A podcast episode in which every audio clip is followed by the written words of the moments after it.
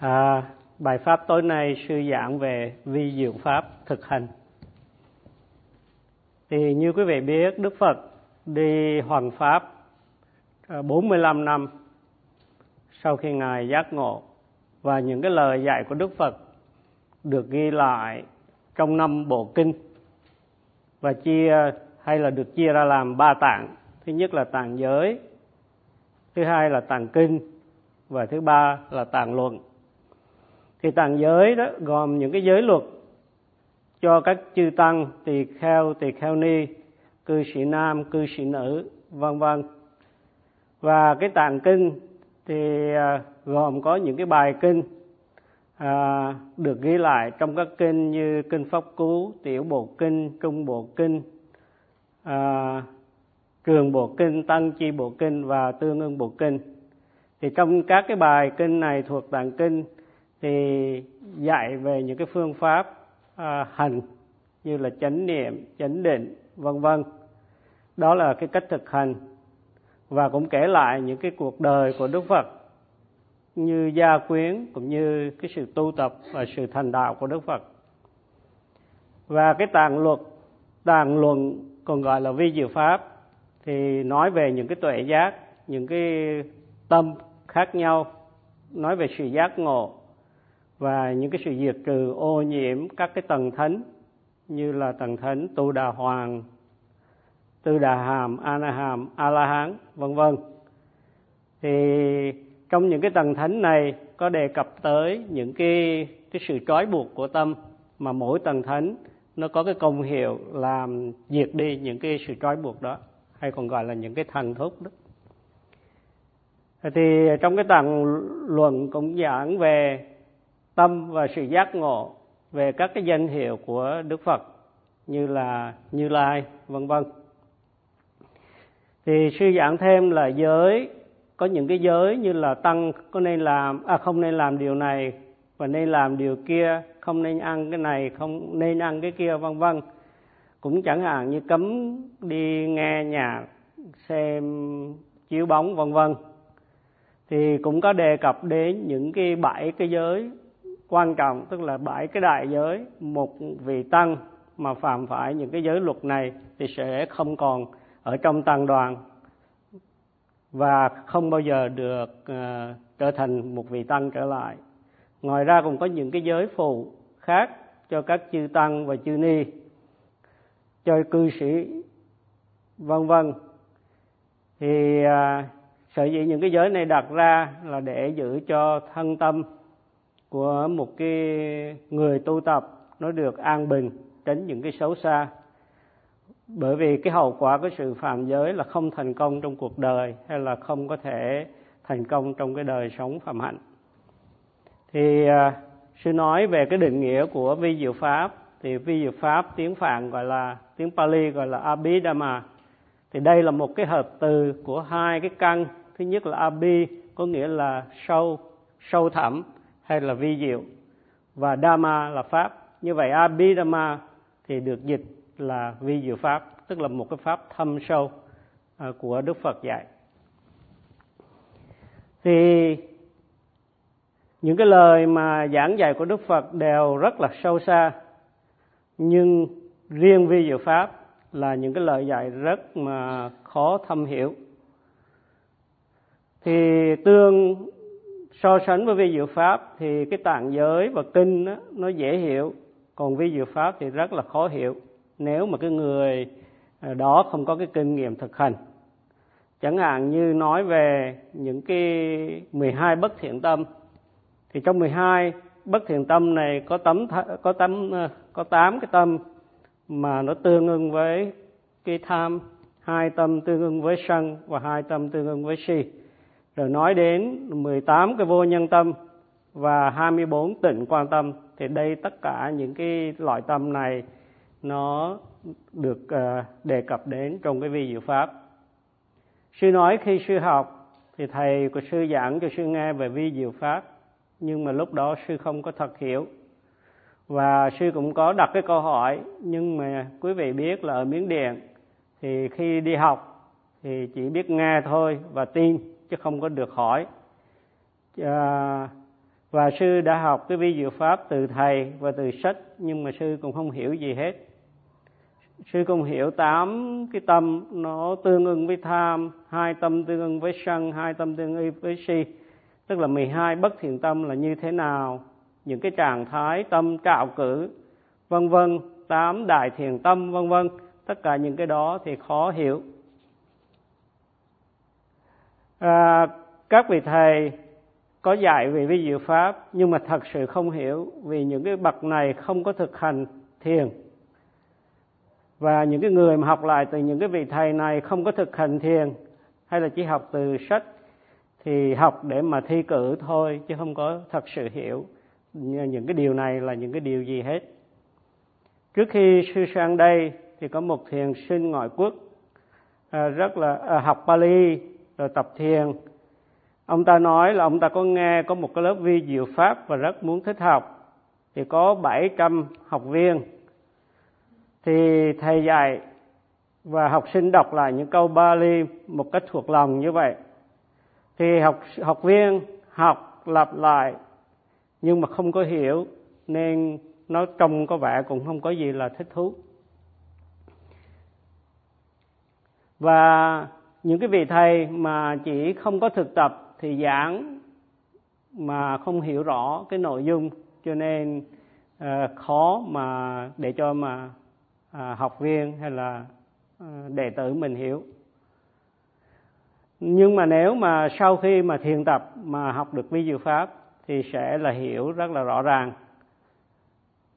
Vi diệu pháp rất là sâu chẳng hạn như sư lấy một ví dụ trong vi diệu pháp hay là trong kinh có đề cập đến ngũ căn thì tín là đức tin tấn là cái nỗ lực và niệm là cái sự ghi nhận hay chánh niệm và định là cái tâm an trụ trên đề mục và huệ là cái những cái tuệ giác hay những cái sự hiểu biết do à, về cái à, các hiện tượng. Thì như vậy ngũ căn gồm có tín tấn niệm định và huệ thì khi mà học như vậy thì thấy nó mơ hồ, khó mà biết nó như thế nào một cách xác thực, một cách thực tiễn. Nhưng mà khi quý vị tập đó, thì quý vị sẽ hiểu những cái điều này rất là rõ ràng. Chẳng hạn như, quý vị tự nhiên có phát cái tín tâm, có cái đức tin vào cái pháp hành muốn thực tập, thì đó là cái đức tin, đó là tín. Và khi quý vị mà mỗi buổi sáng phải thức dậy sớm nỗ lực hành thiền, ghi nhận cái này, ghi nhận cái kia, thì đó là tấn, tức là cái sự nỗ lực hay là tinh tấn của mình. Quý vị ăn một ngày hai bữa, nhưng quý vị vẫn nỗ lực thực tập, không có dễ vui, thì đó là tấn. Thành ra khi quý vị thực tập, quý vị sẽ thấy rất là rõ. Và khi mà quý vị dạy và cố gắng ghi nhận tất cả những cái gì sanh khởi, thì quý vị niệm. Đó là quý vị buông bồi chánh niệm mở mắt ra vào buổi sáng ghi nhận thì quý vị đã thực tập chánh niệm.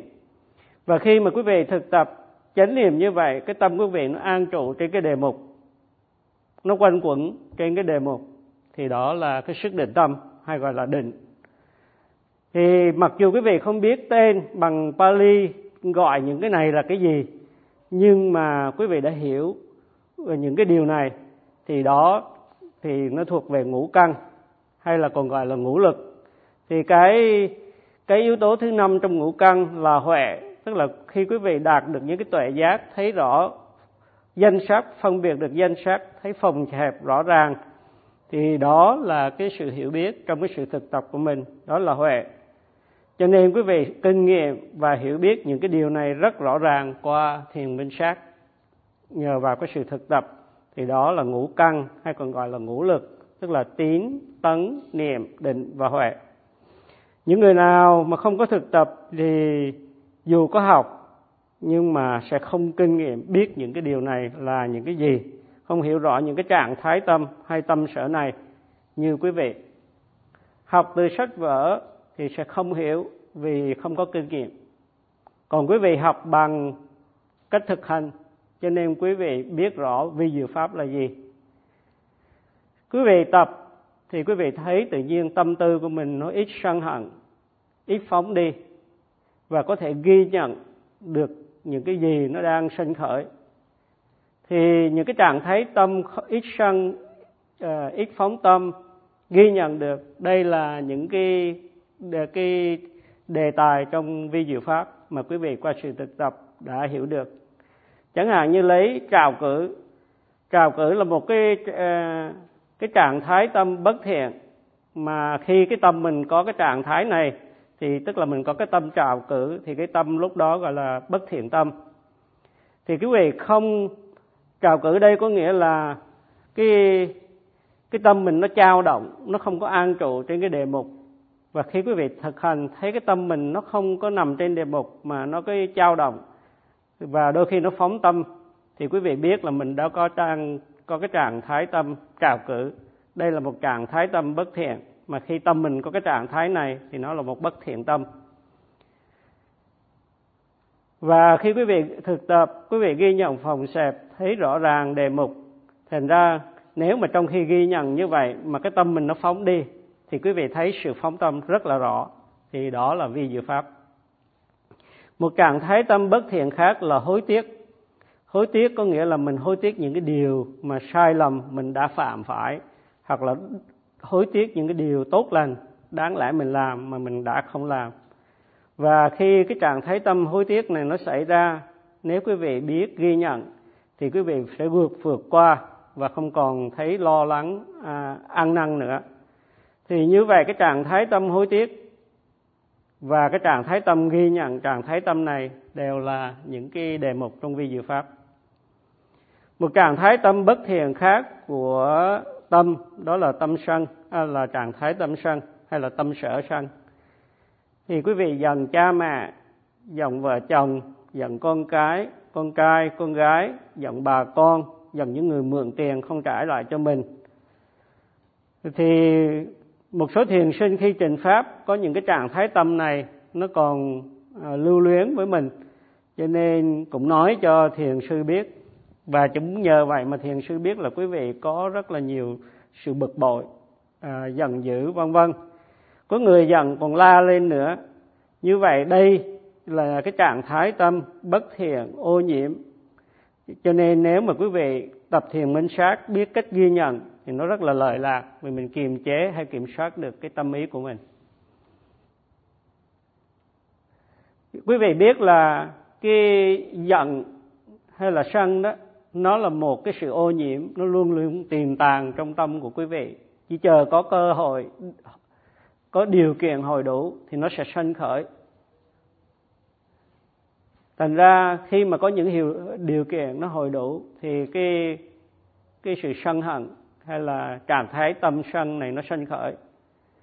Chẳng hạn như có những cái chuyện nó đã xảy ra trong quá khứ lâu rồi nhưng đùng một cái khi mà điều kiện hồi đủ thì nó trỗi dậy. Có nghĩa là cái cái mầm móng của sân hận nó không có mất đi, nhưng nó còn đó. Thì trạng thái tâm tham nó cũng vậy, nó vẫn tiềm tàng trong cái nội tâm của mình, chờ cơ hội đủ thì nó sanh khởi. Khi quý vị mà tập thiền minh sát, khi những trạng thái tâm này nó sanh khởi, quý vị có chánh niệm, ghi nhận thì thấy rõ những cái trạng thái tâm này và khi quý vị ghi nhận uh, liên tục thì những trạng thái tâm này nó sẽ biến đi không còn nữa. Và lúc đó quý vị thấy rất rõ không những sự sanh khởi mà còn cả sự hoại diệt của những trạng thái tâm này. Và sư nói nếu mà quý vị biết ghi nhận trạng thái tâm sân đó thì đôi khi quý vị sẽ kinh nghiệm được rằng khi cái trạng thái tâm sân này nó mất đi thì cái từ tâm của mình nó sân khởi, hay có thể nói là sân nó biến thành từ tâm. Sư nhớ là một lần sư tập, sư có giận trong tâm mình nó nhớ lại giận một cái người rất là nhiều năm, rồi hôm đó thì nó hiện trở lại. Sư ghi nhận, nhưng mà lúc đầu thì nó không có biến đi. Sư ghi nhận, tiếp tục ghi nhận kỹ càng, phải mãi hai, khoảng 2 giờ sau thì cái nỗi sân hận này nó nó biến đi. Nhưng mà rồi nó trở lại, rồi nó biến đi, rồi nó trở lại. Nhưng cuối cùng thì cái cái sân này nó không còn nữa. Và trong tâm của sư, nó có một cái từ tâm nó sanh khởi. Và lúc đó thân tâm của sư nó rất là an bình, không có còn bực bội như trước nữa. Cho nên khi quý vị mà hành thiền, nếu mà tâm tham hay tâm sân nó nổi lên, quý vị đừng có bực hay là đừng có uh, nản. Cứ nghĩ đây là cái cơ hội tốt để cho mình ghi nhận thêm để mà mình nỗ lực uh, hành thiền. Thì quý vị mà ghi nhận như vậy những cái trạng thái tâm này đó thì đó là quý vị đang thực hành vi diệu pháp. Tức là quý vị làm cho trong sạch tâm của mình. Khi mà quý vị tập thiền đó thì hầu như mọi lúc những cái trạng thái tâm mà nó sinh khởi trong tâm của quý vị đều là những trạng thái tâm thiện. Còn bình thường thì những cái trạng thái tâm nó sinh khởi đều là bất thiện cho nên tâm mình thường là bất thiện. Nói tóm lại khi mấy quý vị có tâm tham hay là sân sinh khởi quý vị nhớ ghi nhận. À, hay là những cái tâm si hối tiếc trạo cử hoài nghi đều là những cái trạng thái tâm bất thiện cho nên mình cũng nhớ ghi nhận luôn. Nếu mà một người chết đó, với cái tâm bất thiện vào cái giây phút cuối cùng đó thì người đó sẽ tái sinh vào bốn cái cõi ác đạo. Sư không có biết tiếng anh về các cái cõi ác đạo này nhưng quý vị nếu mà hiểu thì quý vị có thể à, muốn hiểu thì có thể là quý vị à, coi sách thì sư nói tiếng Bali thì tiếng Việt có nghĩa là cõi súc sanh, ngạ quỷ, Atula và địa ngục. Một người à, khi mà cúng dường cho thiền viện, cúng dường chư tăng hay thiền sinh thì trong tâm người đó sanh khởi những cái trạng thái tâm thiện và cái tâm lúc đó là gọi là thiện tâm. Chẳng hạn như cúng dường tứ vật dụng vân vân thì cái tâm lúc đó là thiện tâm và cũng có những cái khi mà dân cúng cái sự này, trong tâm mình nó phát sinh hỷ lạc, thì cái đó được gọi là đại thiện tâm. Một khi mà chết mà có thiện tâm vào cái giây phút cuối cùng, thì sẽ tái sinh vào bảy cái cõi dục giới tốt lành. Thì một cõi là người và sáu cõi kia là sáu cõi trời dục giới. Khi mà quý vị tập thiền, thì cái tâm mà cái những cái thiền tâm mà những cái lúc mà hấp hối như vậy đó thì nó đưa lại cái kết quả tốt. Khi mà quý vị tập thiền chỉ hay là thiền vắng lặng tâm nó an định nó phát sinh à, những có những cái trạng thái tâm thiền à, gọi là tầm tứ hỷ lạc và nhất tâm thì đây là những cái thiền chi của những cái tầng thiền. Khi quý vị mà đắc cái trạng thái sơ thiền sắc giới, thì quý vị sẽ có tầm tứ, hỷ, lạc và nhất tâm. Và khi quý vị đắc cái tầng thiền thứ hai, tức là nhị thiền của cõi sắc giới, thì sẽ không có tầm và không có tứ, chỉ còn có hỷ, lạc và nhất tâm mà thôi. Có nghĩa là trong cái tầng thiền thứ hai này, quý vị không có cần cố gắng nhiều như tầng thiền trước nhưng tâm vẫn an trụ trên đề mục dễ dàng hơn trần sơ thiền. Và khi quý vị đắc tam thiền sắc giới thì quý vị chỉ còn lại cái trạng thái à, cái thiền chi hay là trạng thái tâm lạc và nhất tâm mà thôi. Và khi quý vị đắc tứ thiền sắc giới thì thay vì lạc thì quý vị có trạng thái tâm xả và nhất tâm. Khi tâm quý vị định tĩnh thì khi quý vị đạt được những cái tầng thiền, sắc giới này, thì tâm quý vị rất là an bình, định tĩnh. Thì cái tâm lúc đó gọi là thiền sắc giới thiền tâm. Khi quý vị chết với những cái thiền sắc giới thiền tâm này, thì quý vị sẽ tái sanh vào những cái cõi trời sắc giới. Thì có 16 cái cõi trời sắc giới. Nếu quý vị muốn vào một trong những 16 cái cõi trời sắc giới này thì quý vị nên tập thiền chỉ. Sư thì không biết phương pháp dạy quý vị ờ, cách thiền này. Sư chỉ biết dạy thiền minh sát không mà thôi. Và nếu quý vị mà tập thiền vô sắc giới, thì quý vị sẽ đắc những cái tầng thiền vô sắc giới như là không vô biên xứ. Thứ hai là thức vô biên xứ, thứ ba là vô sở hữu xứ, và thứ tư là phi tưởng phi phi tưởng xứ. Thì sư không có giảng chi tiết về những cái tầng thiền này và sư nói vì lâu quá sư cũng quên những cái về những cái tầng thiền vô sắc này. Nếu mà quý vị khi chết mà tái sinh vào ờ, có những cái thiền tâm ờ, vô sắc này, thì quý vị sẽ tái sinh vào cõi trời vô sắc. Thì đời sống hay là cái kiếp sống ở các cái cõi trời này nó rất là lâu dài. Thì đó là những cái tầng thiền sắc giới và vô sắc giới thì quý vị hành thiền minh sát đó, theo dõi đề mục phòng xẹp. Và trong tâm quý vị cũng có phát sinh những cái trạng thái hỷ lạc, nhất tâm, vân vân.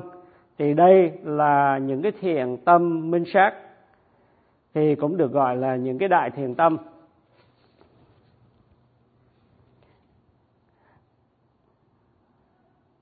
Thì sư nói đó nếu mà quý vị dùng những cái thiền chi của bên thiền chỉ vô sắc đó là tầm tứ hỷ lạc và nhất tâm thì khi quý vị hành thiền minh sát quý vị cũng thấy những cái trạng thái tâm này. Tức là khi mà quý vị có tiến bộ thì dù không cần cố gắng nhưng mà tâm mình cũng an trụ trên đề mục tựa như mình có trạng thái tâm xả trong những cái của tứ thiền bên uh, uh, sắc giới thì cái chữ mà tầng thiền, tiếng Pali gọi là jhana, thì đây, cái ý nghĩa của nó có nghĩa là có cái sự định tâm trên cái đề mục. Mà bình thường thì người ta, khi mà nghĩ đến tâm thiền, thì người ta nghĩ đến là thần thông, tức là có những cái phép lạ như bay trên hư không, vân vân. Cái điều này không phải như vậy. Dù rằng có nhiều người mà khi họ đắc thiền, họ cũng có khả năng bay được như vậy. Nhưng mà cái sự bay trên hư không không phải là những cái tâm thiền khi quý vị có trạng thái tâm xả thì quý vị sẽ không bị đau đớn.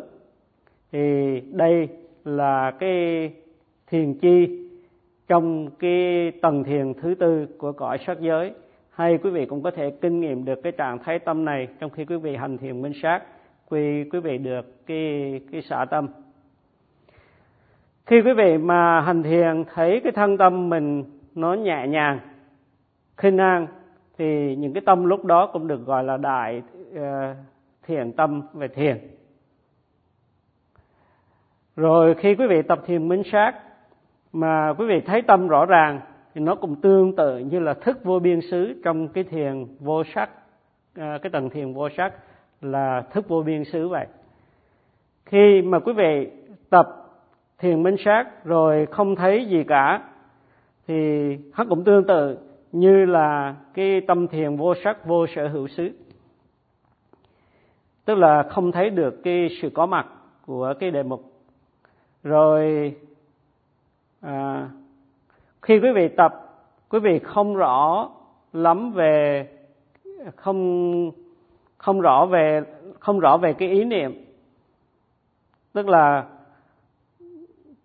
khi quý vị tập quý vị thấy cái ý niệm nó không có rõ ràng chẳng hạn thấy cái điều gì đó nó không có rõ ràng như là mình thấy ờ, uh, tôi xin nói lại là khi mình tập mà mình thấy nó không một cái điều gì đó nó không rõ ràng hay là thì nó cũng tương tự như cái thiền vô sắc phi tưởng phi vi tưởng xứ vậy. Có nghĩa là khi quý vị tập thiền minh sát nếu quý vị quý vị cũng có thể thấy những cái thiền chi như là tầm tứ hỷ lạc và nhất tâm của thiền vô à, của thiền sắc giới hay là những cái tầng thiền vô sắc giới mà được kể vừa qua. Ngoài ra quý vị cũng có thể thấy những trạng thái tâm bất thiện như tham sân si khi chúng sinh khởi. Nói tóm lại những cái thiền chi à, trong cái tầng thiền sắc giới thì quý vị cũng có thể kinh nghiệm được trong cái thiền minh sát khi quý vị mà tập quý vị kinh nghiệm được cái thân khinh an tâm khinh an thì quý vị sẽ thấy thân tâm nó rất là nhẹ nhàng. Cũng như khi quý vị thấy uh, thân tâm mình nó nhu nhuyến thì thấy tân tâm mình nó rất là nhẹ nhàng uyển chuyển. Thì sư kể là ở miến điện có nhiều chư tăng đầu các cái kỳ thi về giáo pháp rất là cao nhưng khi hỏi về những cái tâm này thì đã không hiểu nên không giải thích một cách rành mạch được. Bởi vì quý vị này không có thực hành. Còn quý vị ở đây, quý vị mà thực hành, có kinh nghiệm, thực tập rõ ràng thì quý vị sẽ rất là dễ hiểu. Như quý vị sẽ thấy thân tâm khinh an. Quý vị hành thiền, quý vị biết điều này hơn ai hết. Quý vị thấy thân tâm nhu nhuyễn.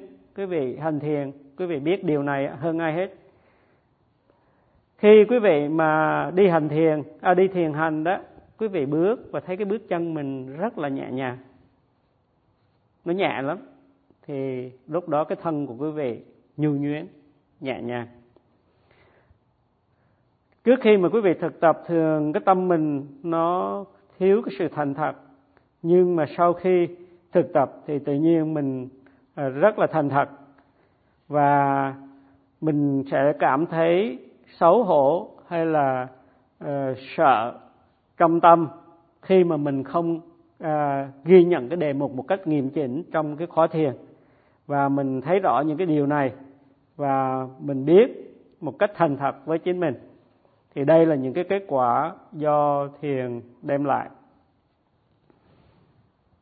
thì khi quý vị thực tập, dù quý vị không biết tên, những cái trạng thái tâm nó sinh khởi trong khi thiền tập, nhưng quý vị hiểu được những cái cái địa trạng thái tâm này là cái gì.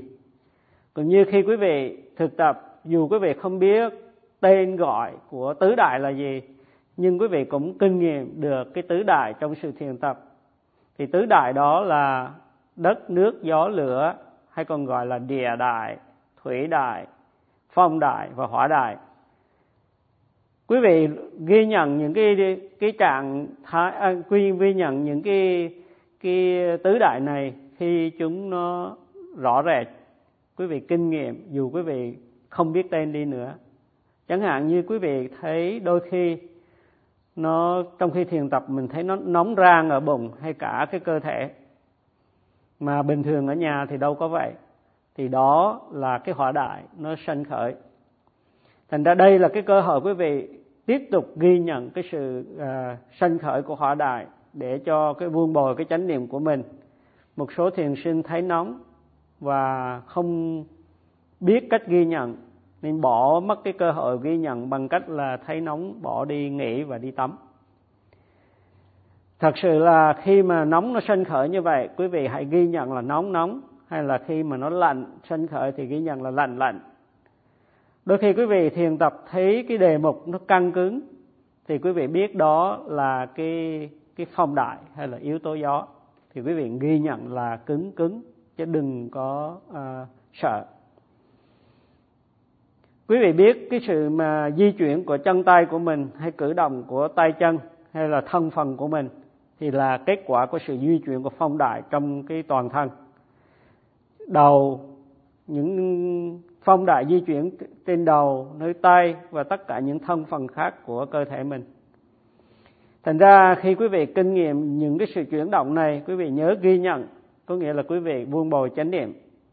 Nếu không, nếu quý vị sẽ thấy căng thẳng hồi và mệt mỏi, một cái người thiền sinh mà cứ thấy căng thẳng hồi có nghĩa là người đó đã không có ờ, chánh niệm ghi nhận khi cái sự căng thẳng xảy ra.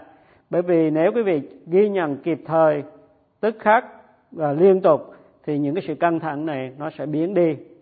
Thành ra quý vị sẽ không thấy mệt mỏi hay căng thẳng hoài. Thì cái yếu tố đất hay là địa đại nó cũng vậy. Quý vị kinh nghiệm cái sự cứng mềm vì đây là đặc tính của yếu tố đất.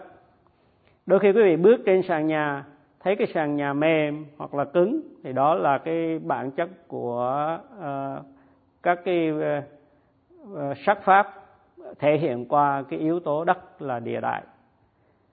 Thì khi quý vị thực tập, quý vị kinh nghiệm rõ ràng tứ đại, và nếu mà chúng xảy ra thì ghi nhận ngay cho khi, đến khi chúng biến đi thì trở về cái sự ghi nhận phòng xẹp, tức là đề mục chính của mình trong cái sự thiền tập. Và nếu quý vị mà thực tập tiếp tục thì quý vị sẽ kinh nghiệm được thất giác chi, có nghĩa là những bảy cái yếu tố của sự giác ngộ, thì gồm có niệm giác chi trạch pháp giác chi, tinh tấn giác chi, hỷ giác chi, khinh an giác chi, định giác chi và xã giác chi. Thì khi quý vị mà tập, quý vị ghi nhận và thấy mình đề mục một cách rõ ràng, tức là quý vị có niệm giác chi.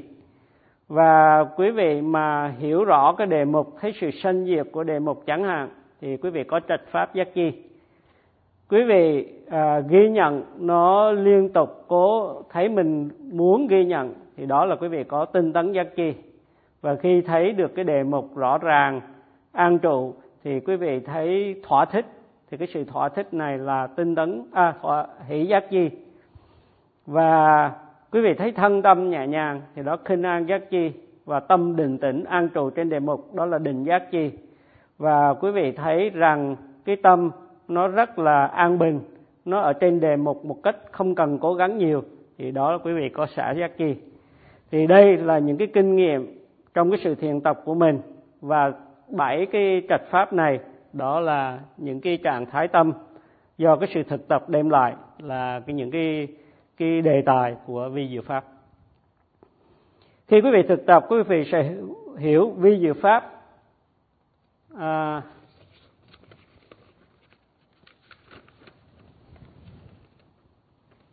rất là rõ ràng. Một số người nói rằng muốn hành thiền thì phải biết về vi diệu pháp trước, như là cái điều kiện cần vậy. Sư không có nghĩ như vậy.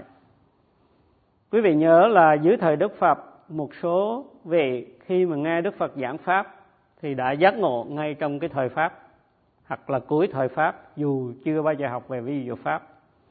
Có một cái bà cư sĩ là trong một cái hoàn cảnh rất là đau thương mất chồng mất hai con mất cha mẹ mất hết tất cả. Và khi nhưng mà được may mắn là gặp đức phật và đức phật à, giảng cho bà nghe thì bà đã đạt được cái sự giác ngộ. Thì lúc đó bà có chưa học hay là không biết về vi diệu pháp. Nhưng mà khi giác ngộ thì đương nhiên bà biết rõ về vi diệu pháp vì đây là những cái trạng thái về tâm mà được kinh nghiệm rõ ràng.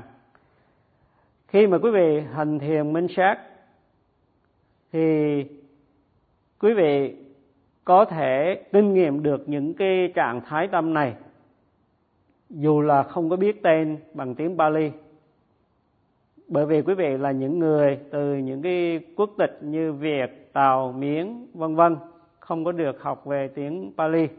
Nhưng mà khi thực tập thì quý vị biết được những thứ này một cách rất là rõ ràng có nghĩa là quý vị đã kinh nghiệm được vi diệu pháp hay là quý vị biết vi diệu pháp bằng sự thực hành.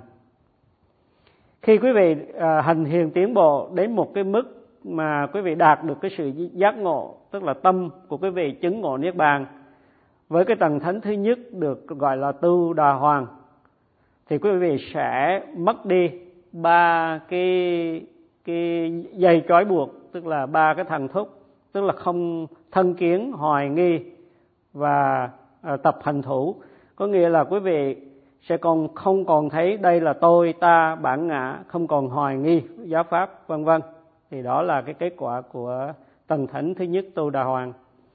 Khi quý vị mà hành thiền đắc cái tầng thánh tu đà hàm, tức là tầng thánh thứ hai, thì quý vị không có diệt trừ được cái thần thúc thêm nào hết, mà quý vị sẽ bớt sân, bớt tham và khi quý vị mà đắc tầng thánh thứ ba anaham thì tâm cái tâm sân cái sân nó mất cái tham hầu như mất hết. Còn nhưng mà còn ngã mạn vô minh. Và khi mà đắc Anaham thì quý vị còn tái sinh một kiếp. À, có thể tái sinh vào quả trời sắc giới hay là vô sắc. Còn khi quý vị đắc tầng thánh cuối cùng a la hán thì quý vị đoạn trừ tất cả những cái ô nhiễm ngủ ngầm trong tâm và không bao giờ còn phiền não nữa hết. Thì những cái tâm mà của các cái tầng thánh này thì đó được gọi là à, những siêu thế thiền tâm. Còn những cái tâm mà của tầng thiền sắc giới hay là vô sắc giới thì có những tâm thiền à, đại thiền tâm thì để mà đạt được những cái siêu thế thiện tâm này thì quý vị bắt buộc phải hành thiền minh sát niệm xứ.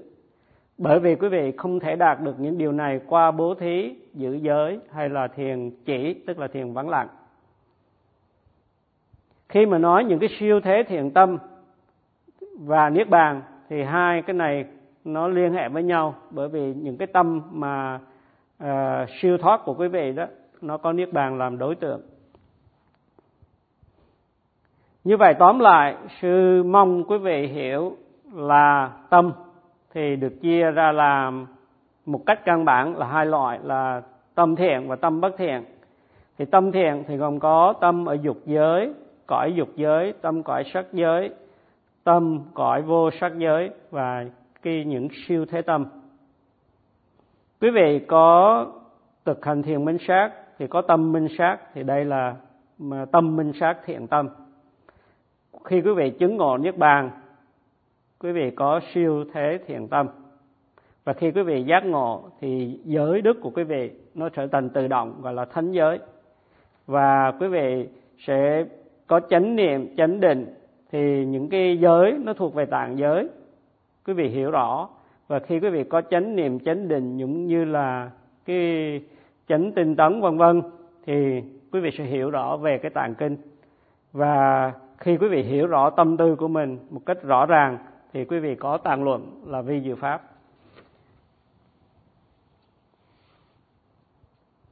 Thì khi ở miến điện sư dạy thiền thì có gặp một cái thiền sinh thì thấy sư cầm một cái uh, đồ thì hỏi đó là cái gì? Thì sư nói nó là cái pháp y có nghĩa là y dược của giáo pháp. Thì vị đó nhìn vào thì thấy có cái tấm hình thì có mấy cái vị sư, thì hỏi họ đang có làm gì trong cái tấm hình. Thì nói những cái vị sư này đang đang học về kinh điển, thì sư mới nói cho cái vị này nghe. Các vị sư đó cố gắng học thuộc lòng tam tạng kinh. Và cái thời gian mà mất để thuộc tam tạng kinh đó thường là 12 năm, và sau đó thì thi. Và nếu đổ cái kỳ thi thì tam tạng kinh thì được cái tặng cái danh hiệu là một tam tạng kinh tăng. Tức là một vị sư thuộc lòng tam tạng kinh. Thì sẽ được chính phủ cấp cái bằng tưởng lục và được cái đặc quyền là đi máy bay không có tốn tiền vì được chính phủ tài trợ những cái kinh phí như vậy. Thì những cái vị này rất là nổi tiếng. Thì sau khi mà được sư giải thích rõ như vậy đó, thì cái vị mà thiền sinh này mới hỏi sư là những cái vị tăng này có hành thiền không? Thì sư biết là những cái vị này không hành thiền, nên sư trả lời không, họ không có hành thiền. Thì cái vị này mới hỏi, những người này như vậy học tin để làm gì? Thì sư mới nói, họ học để dạy lại những người khác. Thì cái vị này mới ờ, nói thốt ra một lời, ô, những cái vị này có thuốc, tức là có pháp y, nhưng mà không biết cách sử dụng hay là không biết cách dùng thì sư kể câu chuyện này để nói là quý vị đang hành thiền ở đây tức là quý vị đang dùng thuốc đang dùng pháp y.